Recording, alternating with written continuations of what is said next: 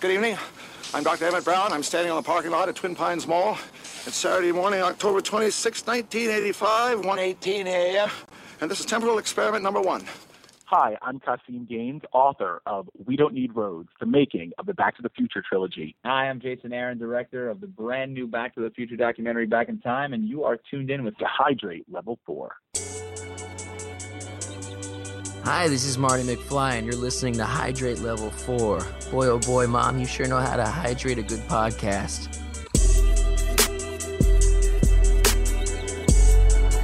Welcome to Hydrate Level 4. I'm your host, Peter. And I'm your co host, Phoenix. And today we are reviewing Back to the Future, the 1985 comedy adventure directed by Robert Zemeckis, stars Michael J. Fox, Claudia Wells, Lea Thompson, Christopher Lloyd, Thomas F. Wilson, and Crispin Glover. A young man is accidentally sent 30 years into the past in a time traveling DeLorean invented by his friend Dr. Emmett Brown and must make sure his high school age parents unite in order to save his own existence. Alright, let's get it.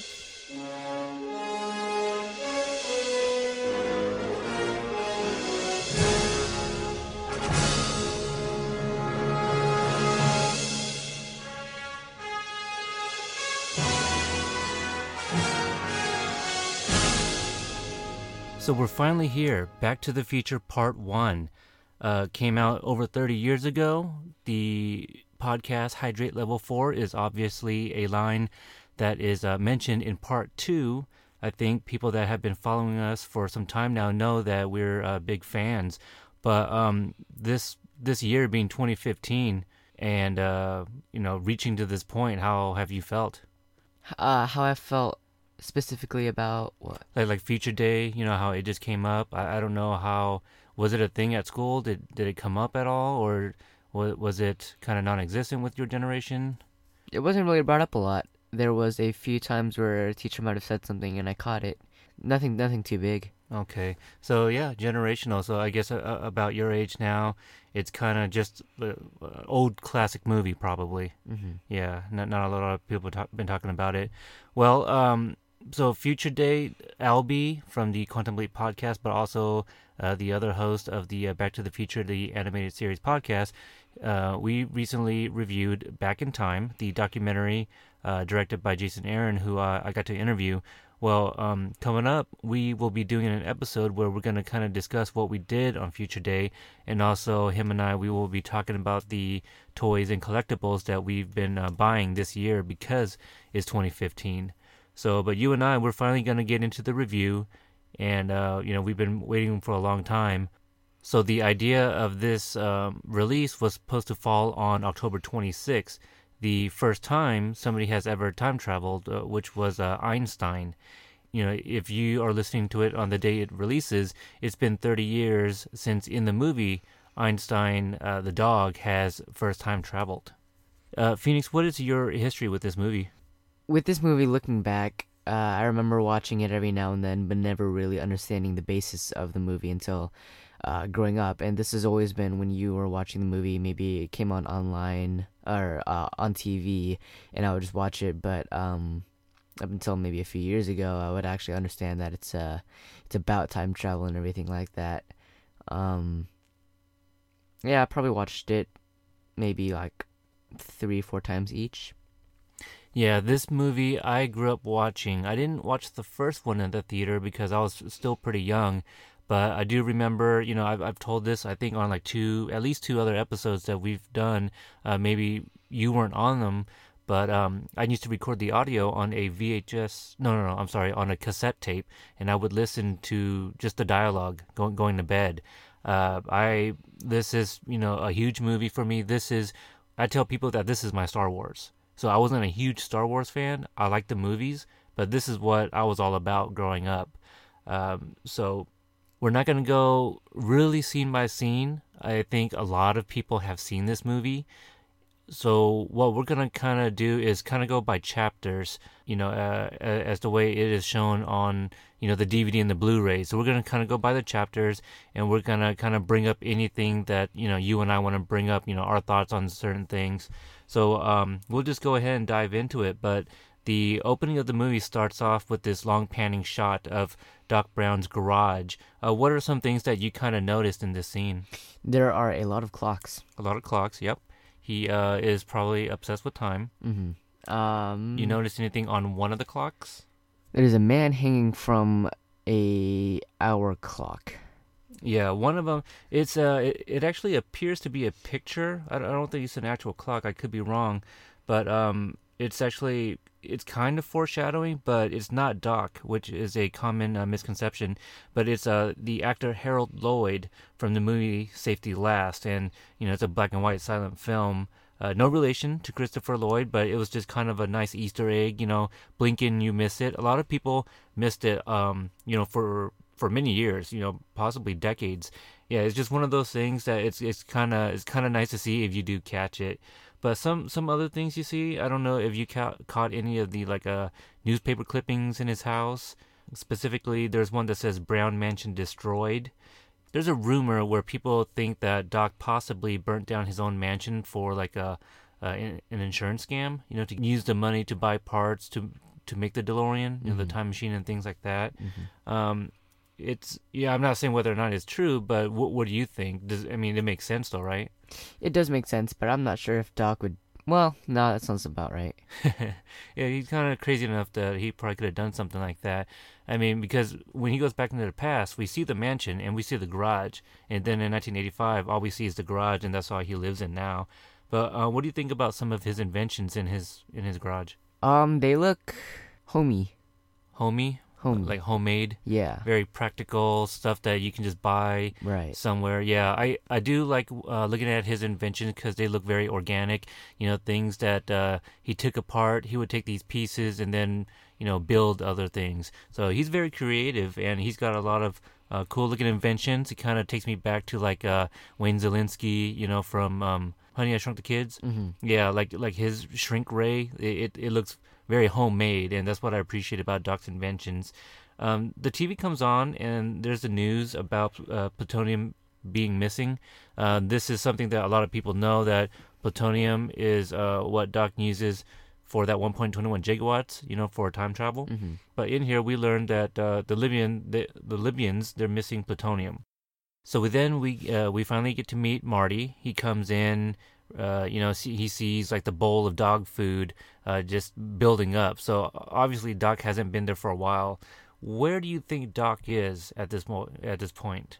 Honestly, I'm not sure exactly where Doc could be. Possibly finishing up on like last touches of the time machine, or Right, but even so, I'm still wondering where he would be. c- couldn't be in the parking lot uh, at the mall at this time, right? Because it's in the morning. No, yeah, that would cause suspicion. Yeah, yeah. K- Kind of a interesting question though. So Marty walks over to an, uh, an extremely large amp, and he has like a tiny little guitar, almost like the size of a ukulele. Did you have any thoughts on this scene at all? Like what this is about? I was wondering actually if that amp was actually like a, a real thing. Like, it looked ridiculously big. Well, um, I don't know if it's a real thing. It's I, I think it would be very dangerous if it was a real thing. But I think what this is supposed to tell us is Doc is very eccentric and he does things to the nth degree, and maybe that's why like this uh, the speaker is just so large. Marty turned up the volume really loud. I, He did, he did, and then like uh, later on, Doc calls and, and says, you know, to be careful with the with, with the amp, you know, to not turn it up too loud. But uh, here we find out that Doc asks Marty to meet him at Twin Pines Mall later on tonight at 1:15 a.m. And then uh, then the clocks go out, and then Doc. I don't know why he asked if uh, Marty was at his place. You know, is that is that my clocks I hear? You know, I think it's the line he says. But Doc called the house, did he not? The garage. yeah, well, Doc's not always in his right mind. No, I, I guess not. But uh, apparently, there's some kind of experiment he's been working on, and Marty is about 25 minutes late to school. And then we kick off with the song "Power of Love." Um, what do you think of this song? Do you like it? Yeah, I think it goes very well with the title. Do you? Okay, so you've seen this like a handful of times. Do you think the song uh, would get old for you? I mean, because I know you didn't grow up listening to this song, but I did, and I feel like the song still works. Like anytime I hear it, I, I associate it with Back to the Future. Right, that's what I do think. Um, you know, whenever I hear it, it does go with Back to the Future, but I don't think it really. If I had to listen to it over and over and over again, it might get old every now and then, but it's not too bad. Yeah. Okay, so we so Marty gets to the school and then he runs into uh, Jennifer, who is in the hallway, and she apparently she knows he was late because she was waiting on him probably, and mentions that uh, if Strickland, the principal, sees him, that it's going to be his fourth tardy in a row. So Marty is somebody who doesn't really have a sense of time, I guess, because this is now going to be his fourth tardy. But uh, they run into Strickland and Strickland calls him a slacker. Apparently, a line or a uh, a term of endearment that he calls everybody. Uh, what do you think about the principal? Wait, is he the principal? Strickland, yeah, Principal Strickland. Hmm. Because he he uh, Marty even calls him that in part two in the alternate eighty five. Oh, that's right. Um, yeah, I, I didn't think too much of him. I Just a staff member. yeah. Yeah.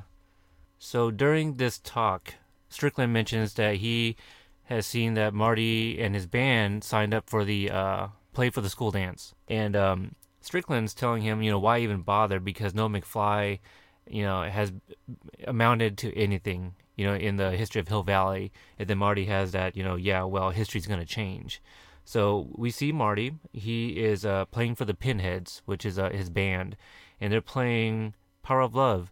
Did you think there was anything wrong with his playing?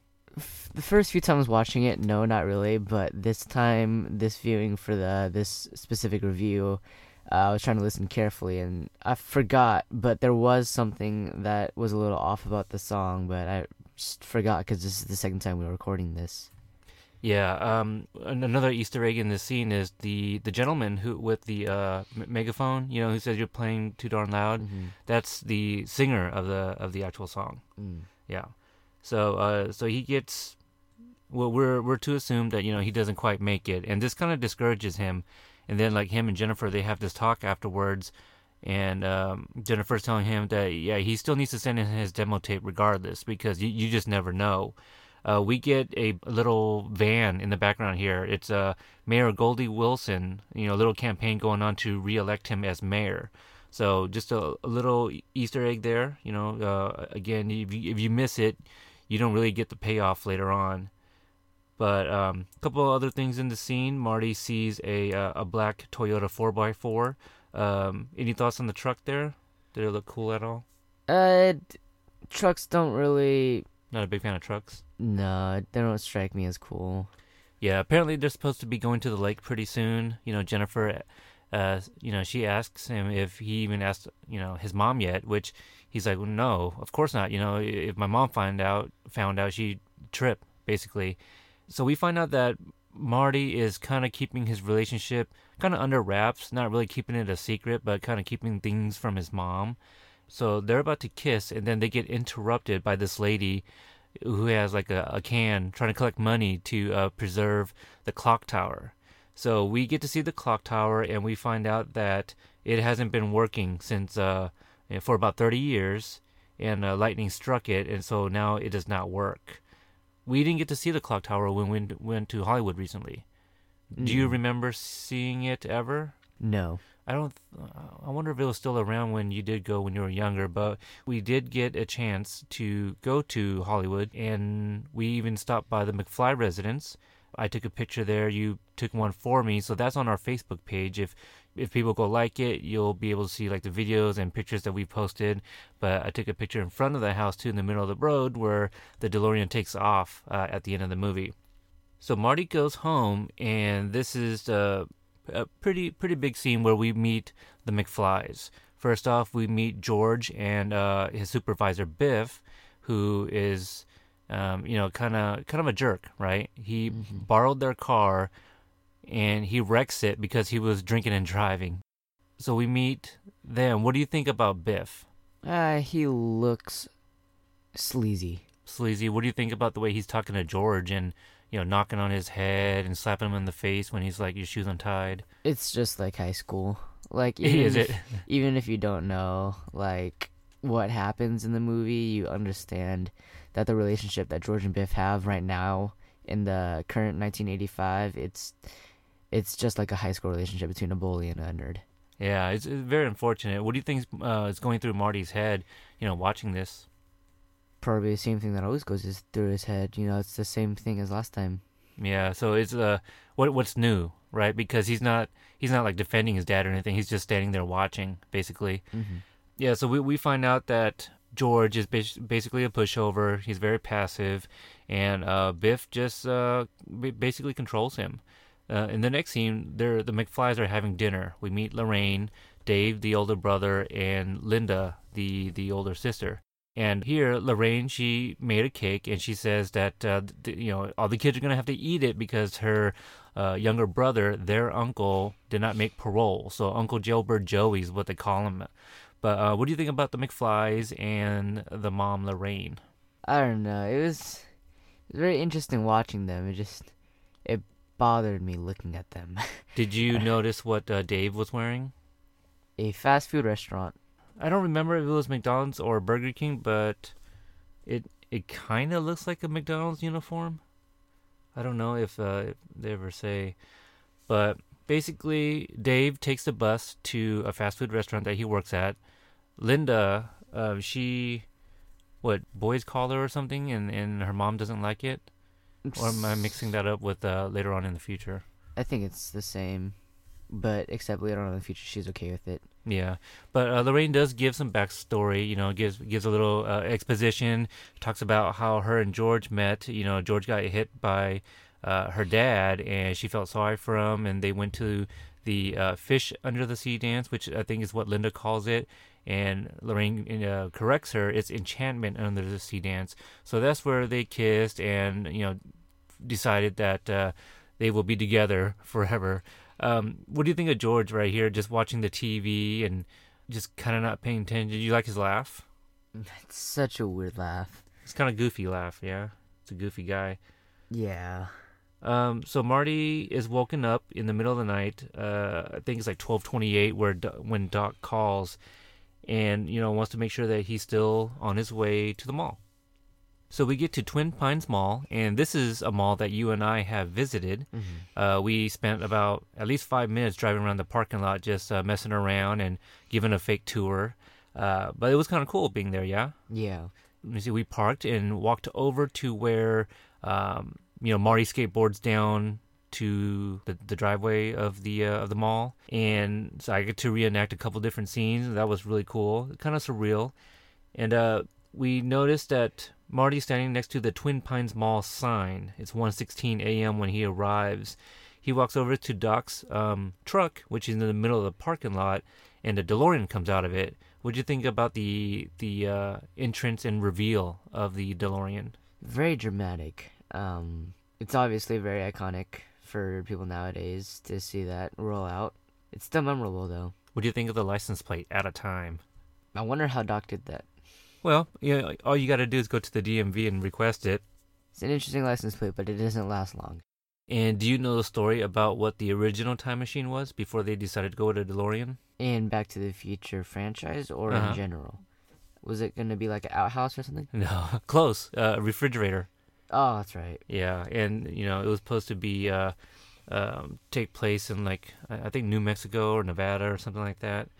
So we we meet Doc. He comes out of the DeLorean, and I know some people have an issue with like why is he in the De- DeLorean parked inside the truck, but we know it's remote control, so this doesn't really this isn't like a great explanation. But he maybe remote controlled himself into the vehicle. He could have driven in, but I don't know why he'd be just sitting in the inside of the vehicle. I, I'm I'm not exactly sure.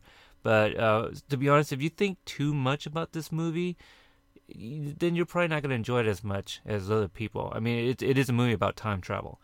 But um, yeah, I really dig the DeLorean. It's a great look. Uh, again, just like his inventions, they look like they're homemade. That he built it in his garage.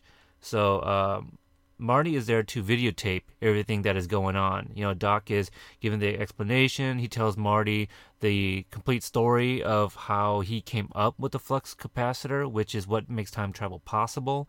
Um, so we get all this exposition right here, and we also find out that Doc was hired by the Libyans to create a bomb for them, but he, he instead took their plutonium uh, for like used pinball machine parts or something like that.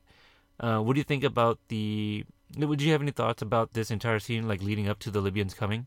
Uh, it's really astounded me that Doc would go to um, such a very idiotic risk to do that to the Libyans to just put pinball machine parts inside something and call it a bomb. Yeah, it's risky. It's, it's definitely risky. Uh, but I, I think the man is so eccentric and he's willing to put his life on the line to, you know, make this uh, discovery and breakthrough. You know, it's it's got to be pretty exciting. But yeah, he's a man of science, right? He would risk his life for for science. Um, I, I think. The only other thing that really happens here is Einstein traveling into the future. Do you remember when the first time you saw that happen? Like what what you might have thought? Like did, did you do you think that uh, Einstein exploded? I think when I saw that, it was more of a hmm moment. Okay. So Doc sends Einie into uh, one minute into the future, and is very successful. And then uh, they, you know, this is where there's more filming with uh, the plutonium here in the plutonium chamber, and they're all in radiation suits. And Doc is you know, putting his suitcase into the car and is about to embark on his own journey. And this is when the Libyans show up. They're obviously upset. Doc doesn't know how they found him, but they did, and ends up shooting Doc. So Marty escapes and starts uh, speeding away in the DeLorean. What do you think about him saying, "Let's see if you bastards can do 90"? Uh, I thought it was stupid because all he's doing is driving in circles. Like, what are you gonna do if they have a rocket launcher and guns? What's your plan? Yeah, yeah, he's driving in circles in the parking lot. He doesn't even exit out into a regular street. But I mean, not so long ago, Doc just said that you know once you hit hit 88 miles per hour, you're gonna see some serious stuff. You know, so Marty going 90. What what that tells me is that look, it's just adrenaline. He's not really thinking. For him to say that out loud was a little kind of questionable, but I just feel that uh, he's just trying to get away. And maybe if they didn't say if if they took out the line, let's see if you bastards can do 90, I think it would have just worked a little bit better. But still a great scene nonetheless. It's uh, very very tense. You know, you don't know what's gonna happen.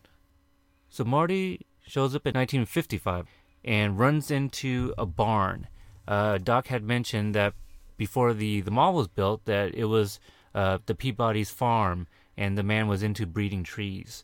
So uh, you're familiar with Sherman and Mr. Peabody, the cartoon? Not exactly. Not exactly. Okay, so a, a dog and a little boy who time travel. Uh, the Peabody family. Th- that's that's the the running joke there. The little boy, his name is Sherman, which you you don't know unless you see the credits. So that's where uh, those names come in. And um, Sherman, he says that, well, they, they see Marty and the DeLorean inside the barn. Do you notice which way the DeLorean was facing?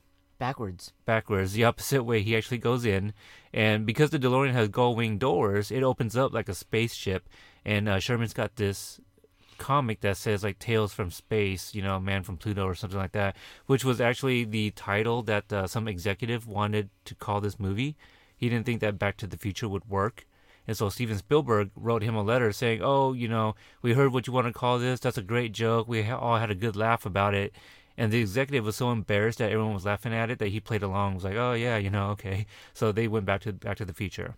Do you think if the title was "A Man from Pluto" or "The Spaceman from Pluto," do you think this movie would have worked? No, definitely not. Well, he doesn't come from Pluto is one thing, so I, I don't know.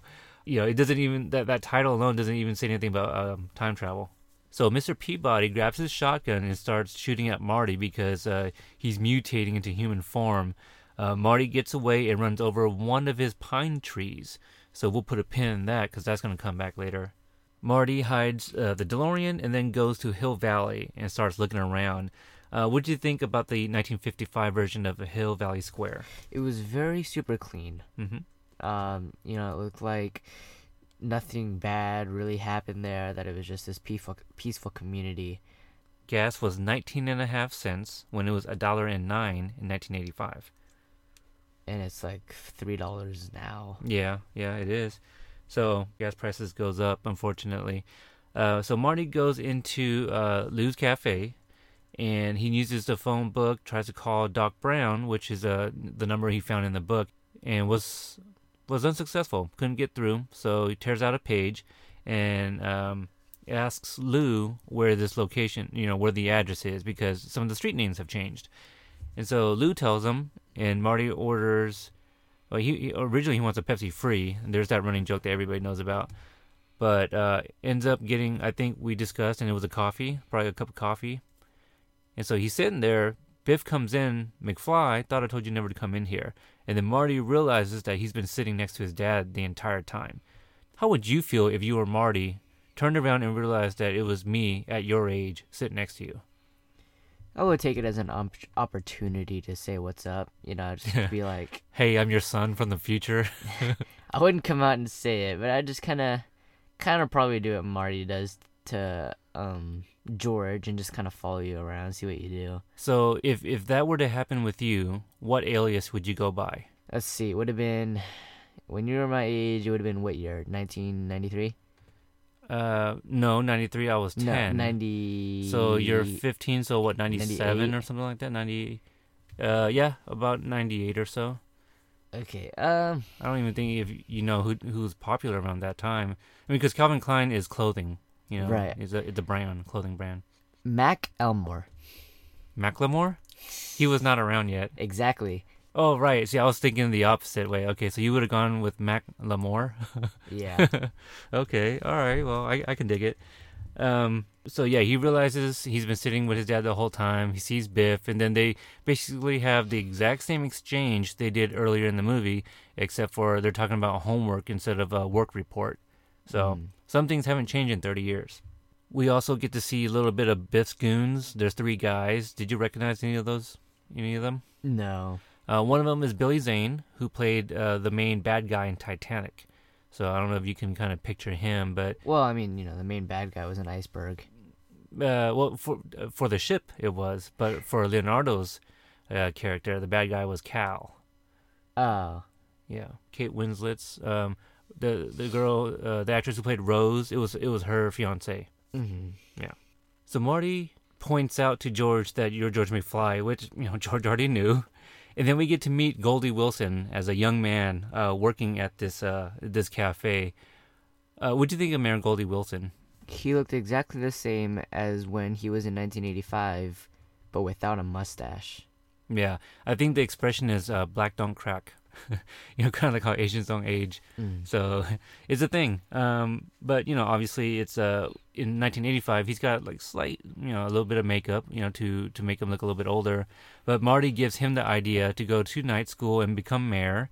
Uh, so giving him little tips of the future there, and then um, I like the exchange with him and Mr. Caruthers, which is Lou, who owns a cafe, right? And uh, Lou's like, a colored mayor, that would be the day. And Goldie Wilson's like, you wait and see, Mr. Caruthers. I will be mayor. I'm to be the uh, most powerful man in Hill Valley, and I'm to clean up this town. Good, you can stop by sweeping the floor. So I just really like that exchange there. Uh, the lady in the back there, it's it was really nice seeing her smile because in 1955, I mean, racism was was still strong, you know. So uh, it was nice to see the little uh, funny banter between Lou and Goldie Wilson, and then the lady in the background just smiling because it seems like a everyday occurrence for them, just you know messing around with each other. You know that that he's accepted there at that cafe. Mm. So that's what I got out of that. Uh, George leaves, and Marty chases after him to find him up in a tree, uh, bird watching. Who do you think he's looking at? I honestly don't know. I think a lot of people think it's Lorraine, but you don't think it is. I don't think it's Lorraine. Okay, because I watched it. Um, I, I just did the triple feature on Future Day. Uh, that's why this review is coming out afterwards because uh, you know I was busy around that time. We weren't going to be able to do the review, but watching it again, I remember you thinking that it was a blonde, but it is a brunette. You, but you definitely don't see the face. But just because of where Marty gets hit in front of the house and uh, her dad yelling out in the middle of the street there, she's definitely nearby for sure. So, but I still think it's uh, it was their house. What do you think about Marty getting hit by his grandfather? When uh, you know the f- the first initial hit, it's not very hard. You can see him put his hands on the car, but when you when you see him fall down and his head hits the pavement, you can hear it. You can hear it. It just it's a lot. I don't know. I don't know what to think. I just hear a big crack. Yeah, it. Uh, I I wonder if they added that because it, it looks like he really hit his uh, head, the back of his head on the ground, and I've still never been able to see anything like in a commentary or anything that talked about that particular scene, but uh, it looked real, you know. Was, but um, so Marty wakes up uh, and we see young Lorraine, and this is the scene that plays out in all three movies, obviously. And this is young Lorraine. Uh, Marty thinks that you know he had a nightmare, realizes he woke up in 1955. So Marty wakes up. His mom is young. She's you know thin, and she's coming on to him. If it were you, do you think how would you think you'd react in comparison to how Marty reacts to his mom? Probably the same way Marty did. Yeah, you don't think you would have uh, left sooner than he did, or? Oh, I would have definitely left sooner than he did. Like I would have asked to, I would have asked to use the bathroom and go out through the window or something. yeah. So uh, apparently Lorraine took off his pants. You know, it's sitting over on his hope chest, and she thinks her, hope chest, and she thinks that his name is Calvin Klein because of the the branding on his underwear.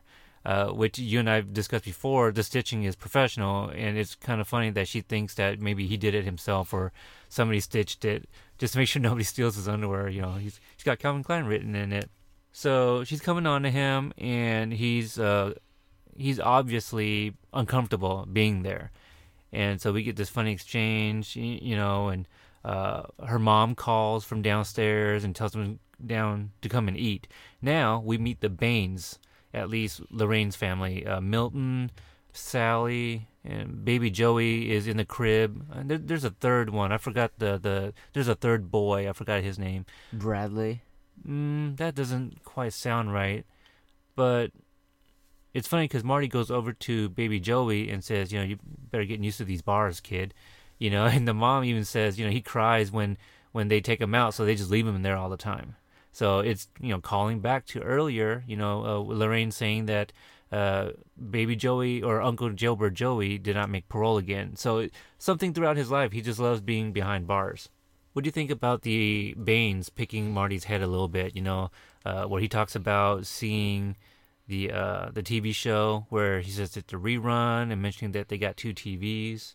Um, I didn't think too much of it. I just thought that they had a lot of questions and they're very uh Do you think the dad was funny? judgmental family. Um, yeah, he was a little he was a little funny, but uh, I don't know. Just movie would have been fine without him. well, uh, the I I thought they were pretty funny. Uh, the mom, I don't I, I don't. You've seen Gremlins, haven't you? Yes. Yeah, the the mom was from Gremlins. Oh, okay. She, yeah, she looks she looks pretty much the same.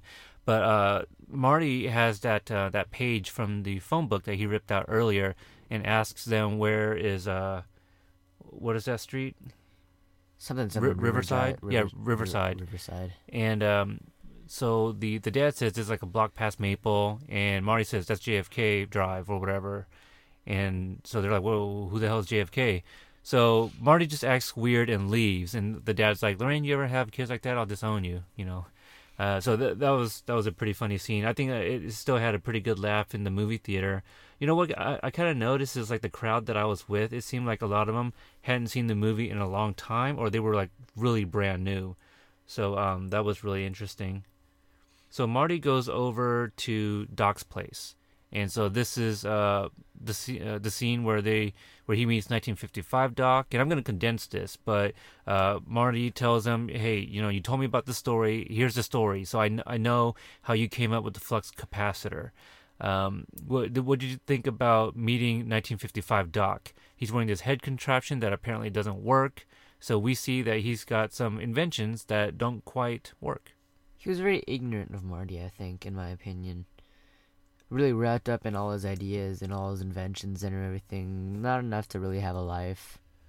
Yeah. So Marty presents to him a picture of his siblings, you know, with, with his sister and the brother. And uh, they do notice that with Marty being there, running into his parents, um, he also put a like a wrench in them meeting, right? Because that's when they were supposed to meet and hook up. But Marty's one that got hit by the car. So now his brother is slowly starting to disappear, which is weird because you would think that it should start with Marty working up to Dave, right? Probably Dave going down to Marty firstborn. Yeah, so this picture, with it slowly starting to fade away one by one, we got a ticking clock that Marty needs to fix this before they all completely disappear. So Doc obviously didn't didn't believe him at first, but um, you know, convincing him with all these things about the future, Doc's taking it seriously and wants to help him hook his parents back up. So they get over to the school, and it looks completely cleaned up. Obviously, it's 30 years pri- uh, prior. And uh, Doc and Marty are just walking willy nilly in the hallway, which nowadays it's it'd be really hard to be walking around the the school. Well, first off, you're a student walking around with like a like a really old man, like a teacher, you know. Uh, but but they see George being picked on. He's got the kick me sign, and Doc thinks like, well, maybe you were adopted. Uh, Strickland, you know, still a staff member 30 years before, has got a little bit of hair on the side. So I wonder how old he, he was in 55 and then in 85. But they, they see Lorraine, and then Marty tries to hook them up in the hallway, which is unsuccessful. But uh, they run into a poster, right? Doc says, you know, there's got to be some kind of rhythmic ceremonial ritual that's coming up. And coincidentally, it's the enchantment under the sea dance. So Marty gets the idea, that, okay, that's what we'll do. We're going to hook them up somehow then. So while at school, Marty tries to talk to George and tries to convince him to ask Lorraine out to the dance. But this is the scene where they're in the lunchroom and uh, Biff is pretty rapey with uh, Lorraine in, in the middle of the lunchroom floor. Uh, what do you think about Biff here in this scene? Um, I was just curious about how he could do that right in the middle of the cafeteria with Yeah. everyone around. I wonder if things were just really different there because, like, around that time, women, you know, uh, which is sad that they were like second class citizens, you know, so they weren't treated as equals, obviously. So maybe because it was Biff and he's a man, maybe it wasn't a thing, and they just kind of turned an, like a blind eye. But Marty tries to uh, to save Lorraine from Biff just because he was getting way too aggressive. George uses that opportunity to leave, and then Marty chases him outside. Then they have that talk, like, "Look, you know, ask Lorraine," and George is like, "No, because uh, I'm I'm gonna miss my favorite uh, TV show, science fiction theater." And so Marty gets this idea that you know later on that evening that he's gonna go dressed up as uh, quote unquote Darth Vader. So this one, I think people have seen um, the images of him like in that radiation suit, and uh, he plays the uh, the cassette tape for George. What do you think about this whole plan here? Um, Apparently, it works. Well, I mean, you know, he, he we never really see Marty plan the plan, but you, you see the the outcome of it. It was a very interesting plan. Uh, what struck me odd was when Marty played the Van Halen tape, and you know George was uh, reacting to it, and it was very loud and everything. You could see George almost trying to reach for the headphones, and you know if he, if he did, then he couldn't he have taken them off, and you know Marty's plan just failed. I don't know fail, but here's the okay. So this scene was shortened down. The the the longer scene, uh, George is reaching for the blow dryer, which Marty pulls out on him, and then he, I think he turns on tur- turns on the blow dryer too, so it's hot. And then he even hits like George's hand, you know, like get away, don't don't touch this kind of thing. So there's an extended scene that kind of plays out a little bit better and explains some of the editing where people are like, oh well, the blow dryer was on one side of the hip and now it's on the other and people were like, "Well, where did the blow dryer come from?" But it actually came from Doc's suitcase that was also revealed in the deleted scene. So uh, it, it's a fun scene. But the next morning, George finds Marty has a change of heart, wants to ask Lorraine out. You know, tells him about Darth Vader and all these things, and then we get the famous scene where uh, George goes inside and tells Lorraine that she's his density, which has become like a Valentine's meme now. Uh, so that's fun. Marty has a little uh, scuff with Biff, and then they have the the very first skateboard chase scene. What'd you think about the scene? Did you like it? Oh yeah, I think it's a very iconic scene in the Back to the Future franchise. Um, it's very interesting to see it play out in all three movies. You know, uh, I think this is probably my second favorite, being after the one in the future. The hoverboard. Yeah, Okay. It definitely brings attention to him and everyone's watching as it plays out. Uh, it makes Lorraine like him even more. And uh, yeah, they, they were getting really. What do you think they were trying to do? You think they were trying to run him over? Were they like seriously trying to like harm him? yeah, I think they were. because they even threw like empty bottles at him, like f- from from inside the car. So uh, Marty gets away, and then they crash into a manure truck. Was that funny to you? Yeah, it was comical. Yeah. The um, Goldie Wilson runs over to the manure truck, and it stinks so bad that he has that funny expression on his face. Uh, me and your Uncle Phil, we used to rewind that over and over just because that expression was so funny. Um, Marty gets back to Doc's garage, where the uh, DeLorean is hidden, and uh, I guess Lorraine had been following him, stalking him. And she asks that he ask her to the enchantment of the sea dance. So we find out that George was unsuccessful in doing so and he has to do it. Did you catch uh, how Doc was reacting in the background while this is all, all going on? I did, you know, he he looked a little uh, surprised every now and then with his uh, wide-eyed stare, Yeah, a la the um, Christopher Lloyd. I like his the looks he can give, like uh, with- with physical Unc- comedy. Yeah, with Uncle Fester and everything like that. yeah, he's pretty funny. Um, did you also like the scaled miniature of the Hill Valley Square? We we get that scene in here too in the Mhm. garage. Mm-hmm. Yeah, I uh, I want to build one myself. It doesn't look too hard uh, to to do really. So they got the clock tower, and Doc shows Marty. You know, this is how we're gonna get you back to the future. So Marty has a talk with George, and they plan out what they're gonna do to to get George and Lorraine to hook up. So Marty is gonna be parked in the car with Lorraine, and things are gonna happen, and George is supposed to save her from the day. So from here, it's the evening of the Enchantment Under the Sea dance, and Doc is uh, setting up the experiment he, over at the clock tower. We see him running cables and wires, and Marty is inside the cafe, and he's writing a letter to Doc explaining what happened right when he uh, went back to the past. Says do not open until 1985. Do you think this was smart by Marty just writing a letter and saying not to open for like 30 years? No. What would you have done?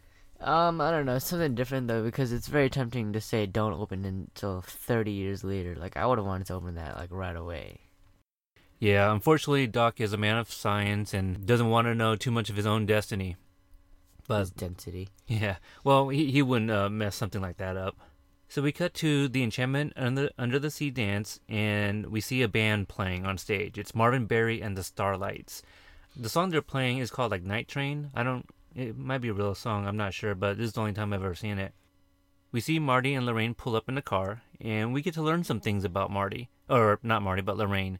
Um, what were some of the differences that you found from what she told us early on compared to what we're learning about her now? First of all, she is, uh, you know, parking in the car with a boy, aka Marty. which she uh, denied doing ever as a as a girl, young girl. Um, you know, earlier in the movie, she followed Marty to Doc's house, which she said she also never would do.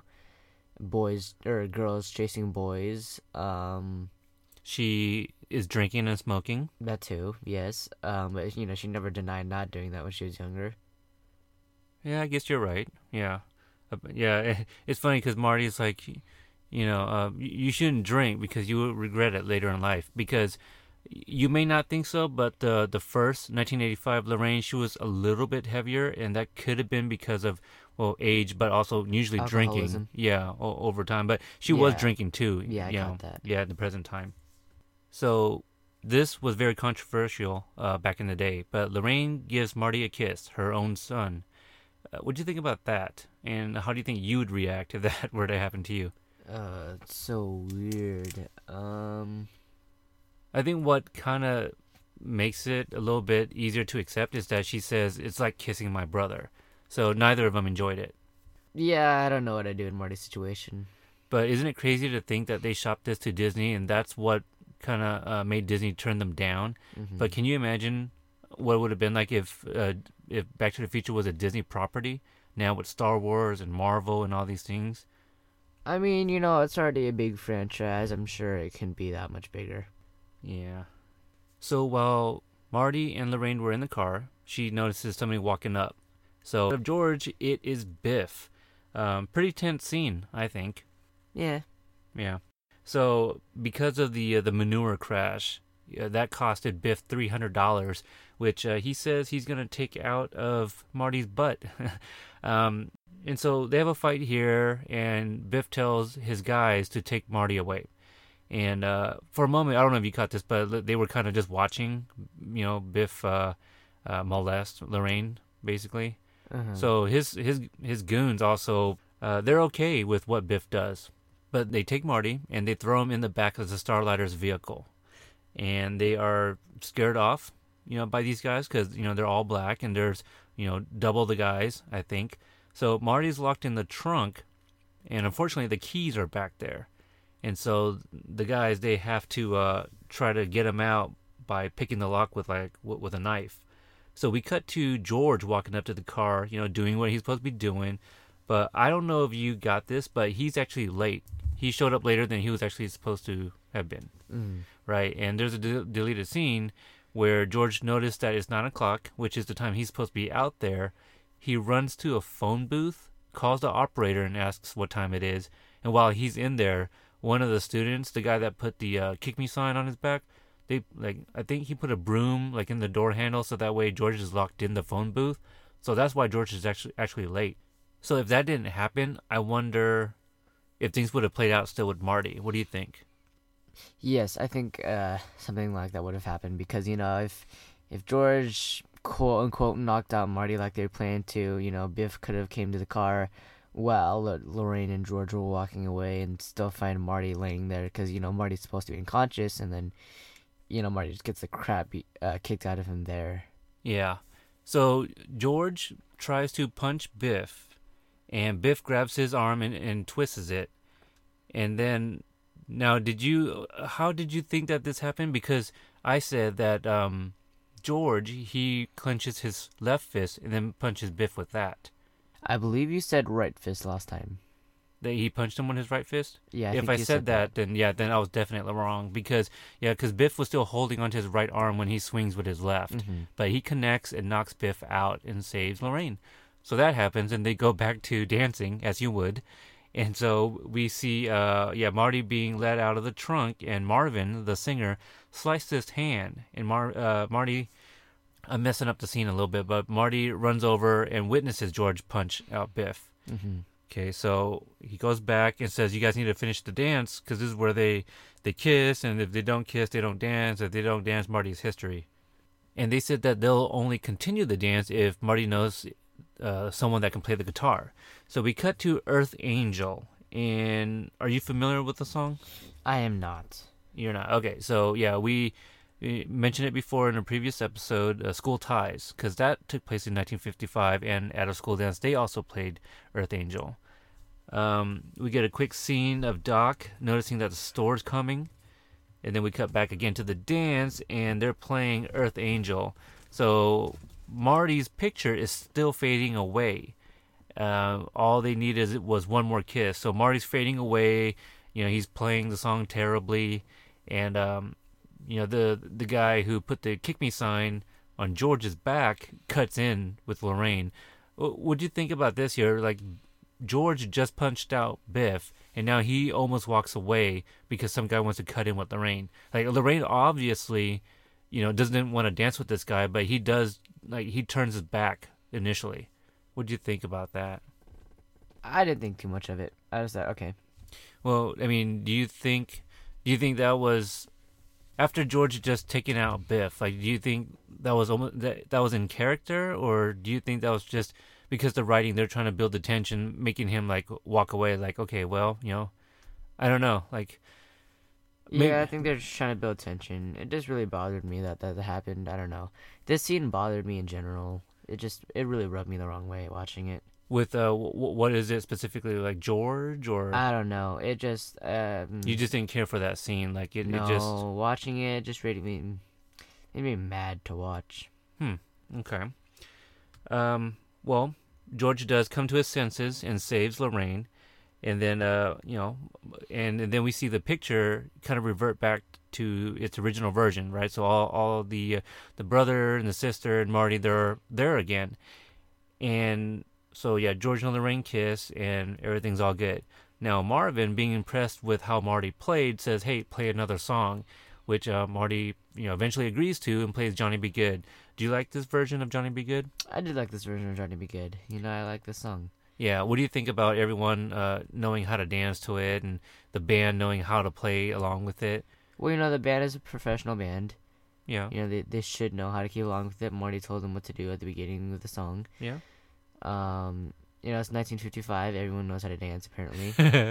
yeah, did you ever see Grease? yeah. Yeah, everyone knows how to dance, absolutely. And uh, yeah, we get the joke where Marvin walks off stage and calls his cousin Chuck. You know, so we're supposed to put two and two together. Chuck Berry, uh, you know, comes up with uh, Johnny B. Goode. So the NAACP they had a had an issue about the scene because now they're saying Marty, being a white man, gave a black man, uh, you know, the idea for for a rock and roll song. So um, that didn't go well back in the day, but you know, it's it's a movie, you know, uh, and, and it's about time travel. So come on, I mean, Elvis did the same thing. He took a lot of gospel songs and and came out with it and made them popular. So after the dance, Marty's leaving, runs into Lorraine and George downstairs. Um, what do you think about Lorraine thinking Marty is such a nice name? Uh, I just thought, you know, if she thought it was such a nice name, why name your third child Marty? Like, why not your first first child? Yeah, it's a good point because if you think about it, let's say let's say Marty wasn't Calvin Klein wasn't that uh, had that much of an impact in her life. You know, the one week that they knew each other, and then they had uh, her and George have Dave, and then I don't know how many years later until they have Marty when she decides, you know what, Marty, I forgot about that. That's a great name. Let's let's name our third child Marty. Uh, do you think you'd remember somebody 30 years later after only knowing them for a week? You know, if they helped me with the person I married, maybe. So George, you think would remember him? Yes, especially because Marty was such a big help in getting them together. And what about Lorraine? Probably not Lorraine, Well, actually, you because know, all she did was have an infatuation with him. well, not only that, but like uh, he did, you know, her dad hit him. I, I think that's something that you'd remember. You know, if your dad actually ever hit somebody with a car. Oh yeah, that too. Yeah, so yeah, they, they probably would remember him. So we see Doc. Uh, he's very concerned that Marty is not going to be there on time, but does show up. So when Marty shows up, and this is really important uh, to me at least, Marty shows up, tells Doc, "Hey, my old man uh, laid out Biff with one punch, or something like that." You know, he's never stood up uh, stood up to him a day in his life. And then Doc looks off, um, you know, just kind of out of nowhere. Is like, "Ever?" You know, and then Marty's like, "What? What's wrong?" You know, he's like, "No, don't worry about it."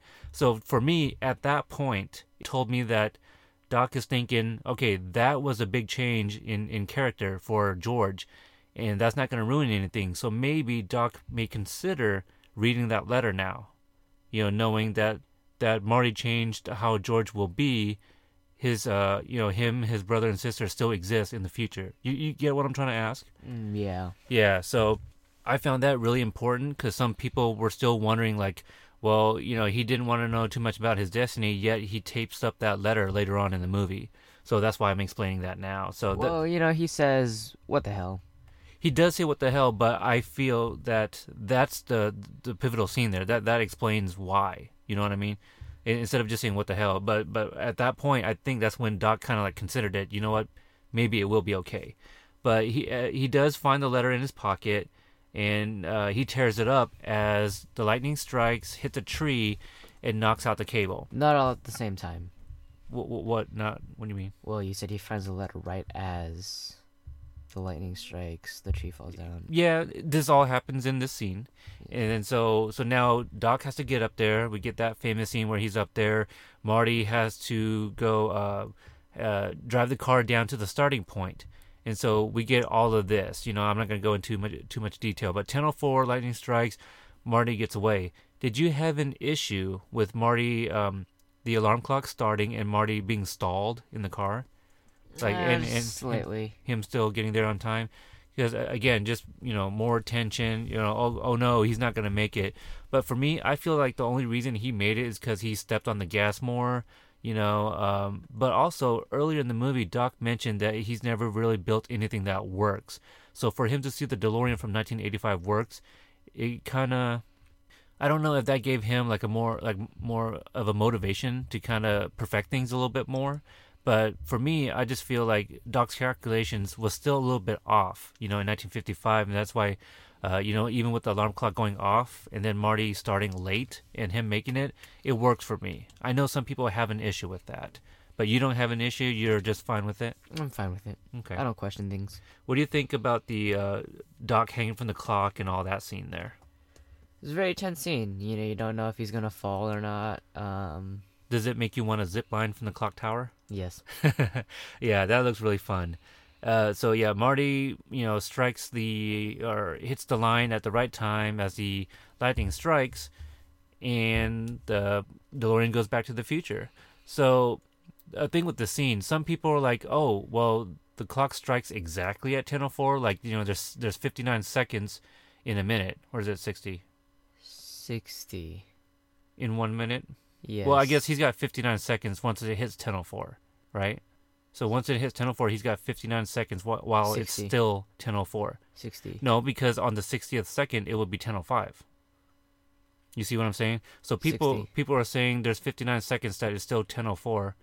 60. No, it's not 60 because when it's one is 10:04:00, it doesn't go 10:04:60 and then 01 at 10:05. Some clocks do. But that's an extra second though. No, no clock counts to sixty because once it's fifty nine, it goes zero zero, and then it's the next minute. Mm, I've seen a clock do it. Okay. Anyway, so is there? He got fifty nine seconds while it's still ten oh four. For me, like the cables are really, really thick. I feel that Doc probably used the right cables that act like a as a conductor that can harness the 1.21 gigawatts from the lightning.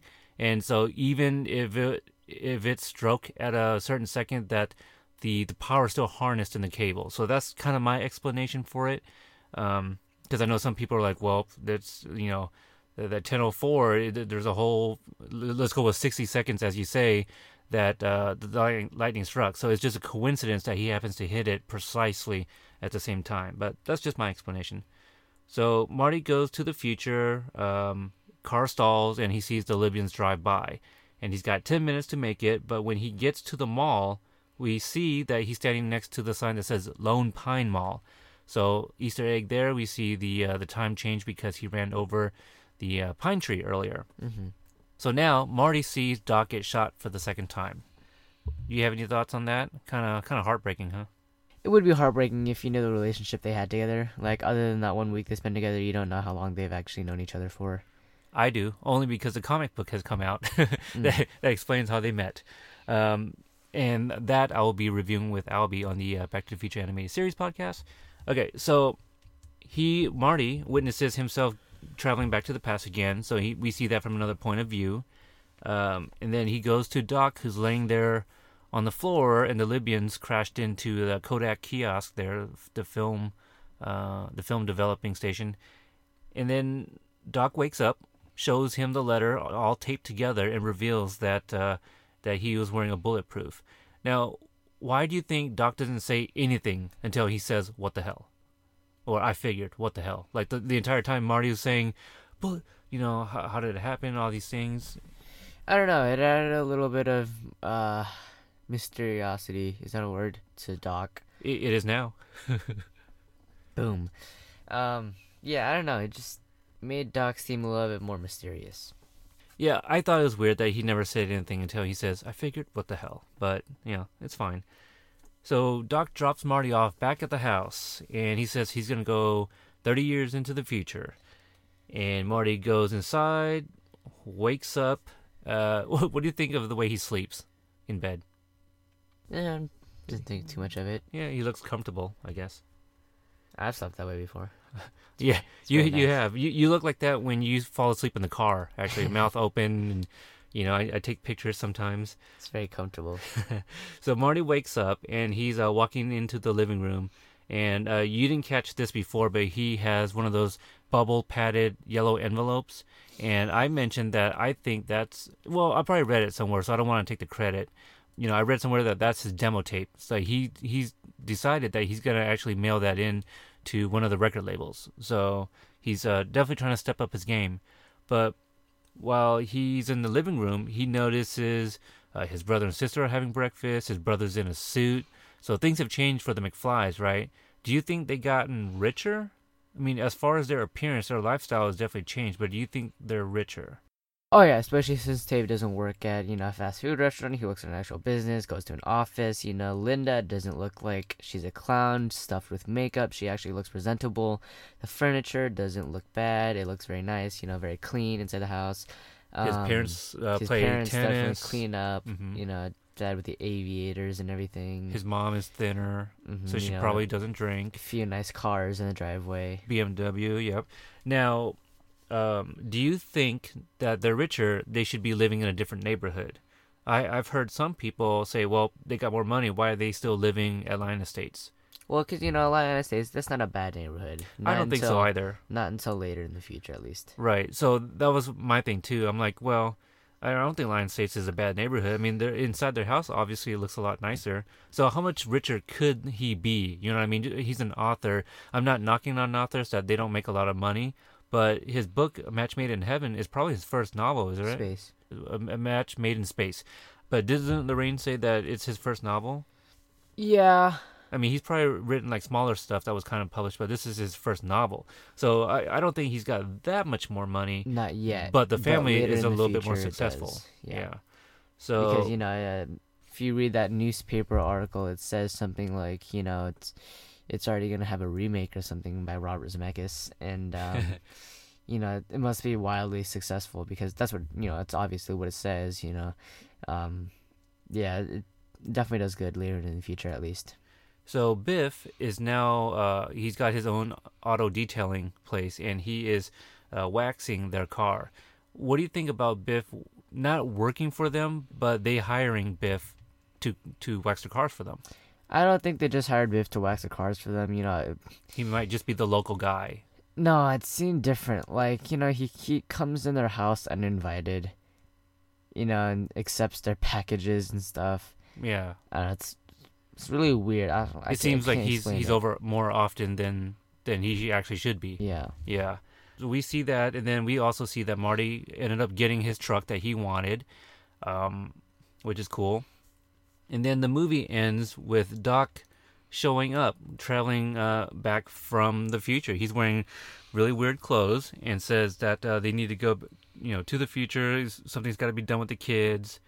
And the movie ends on a joke. Uh, again, they had no intentions on making a sequel, but the the car converts into uh, uh, a hovercraft and takes off in the air and you know travels into the future.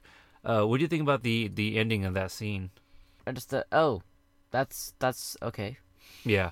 So the ending, uh, it does end like that, but they didn't have to be continued until the home releases.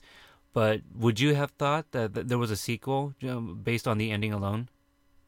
Yeah, I would have I would have thought so. You know, they wouldn't they wouldn't have teased you like that and be like, all right, well, we're gonna go somewhere else now. You know, with Doc and some really quote unquote futuristic 2015 looking clothes. They wouldn't have uh, they wouldn't have done that if they weren't intending to do a sequel or something. Yeah, the story is that um, uh, Michael J. Fox watched the movie at home and saw that they added to be continued and was like, wait a minute, they're doing a sequel? No one's called us. And so he had to call the studios to find out that it was just a joke. Um, but yeah, they eventually did the sequels, which we will be releasing and reviewing ourselves. Um, but yeah, that's the end of the movie. Do you want to give it a rating? Uh, four point five. It was a it was a very good movie. Um, you know, there were just some scenes that made me question some stuff, and you know, the more you overthink the movie, the less you would really fully enjoy the experience of Back to the Future. But all in all, it was a very good movie. Um, second favorite out of the series, following the Back to the Future Part Two. No, no kidding. Um, it was very very good though. Okay. So uh, I'm going to give it a five. And here's the thing I've told many, many people this, but to me, it is not three movies. It is one big saga because they all continue into each other. There's no break in between uh, the sequels, you know? So to me, it's one big saga. That's why it's called Back to the Future Part 1, Part 2, Part 3. But the first one is definitely a five. I think it's perfect. Obviously, there's, you know, little plot holes here and there. There's a lot of movies that have that, you know, that are also in like people's top 10 but this is my number one movie of all time. You know, uh, I just, I just, I just love this movie. Obviously, I've, you know, released many, many episodes on this uh, podcast. You know, that is Back to the Future themed. You know, so our review of part two will be released on November fifth, 2015. So in between there, again, I'll have some more bonus episodes related to Back to the Future. So the Back to the Future talk is not ending at this point. It won't it won't until after part three, which you know then you and I will go into regular movies again. But um, if you want to keep updated with our latest content, please visit followingfilms.com. You can also find other podcasts such as War Machine vs. Warhorse, Pop Culture Case Studies, True Bromance Film Podcast, and also Following Films Podcast. Uh, please visit core10parts.com for my other podcast called We Got Five, which I do with Devin, and also other shows as Talking Shondaland and That Pop This Life. Uh, also on Following Films, I forgot to mention our uh, my other show that I do with Mike, uh, Original Remake, where we cover original movies with its remakes and also the newly launched Back to the Future, the animated series podcast. Uh, I do that with Albie again from the Quantum Leap podcast, who was on recently to review Back in Time. So please give us a like on our Facebook page to keep updated with everything. Uh, follow, subscribe, rate, and review on iTunes and Stitcher. Uh, if you want to email in, hlfpodcast at gmail.com, Twitter and Instagram at hlfpodcast. So until the next episode, I'm Dr. Peter L. Brown. I'm Mac Lamore. Okay. All right. Uh, we'll see you in the future. Okay, I'm here with Emily Olsch. Emily. So we just got done watching the first Back to the Future. You work here at the theaters. Yes, I do. When did you become a fan of Back to the Future? Okay, so I've heard a lot about it, and it's always been around since I've been growing up and stuff. So I recently bought the movie uh, last Black Friday because I've heard so many good things about it. And I watched uh, the first two. I haven't watched the third one yet, but it was so good. I love like old movies like that, and I thought it was really cool that it took place in 2015 as well. So. What are some of your favorite scenes from the first movie? My favorite scenes are probably when Marty McFly first comes in contact with his mom in the past because I thought it was really hilarious. Mm-hmm. So, and it's just like an awkward situation to be in and just watching that happen and watching them like interact with each other. So it was just really funny. Did you know Michael J. Fox um, originally was not in the movie?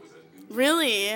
Yeah, they first wanted him. They couldn't get him because he was doing a television show, and they got this other guy, and they shot a couple months of footage, and decided to go back to Michael J. Fox, who was now available. Oh yeah, he was doing another TV show at the time, and then, yeah, okay, yeah. yeah.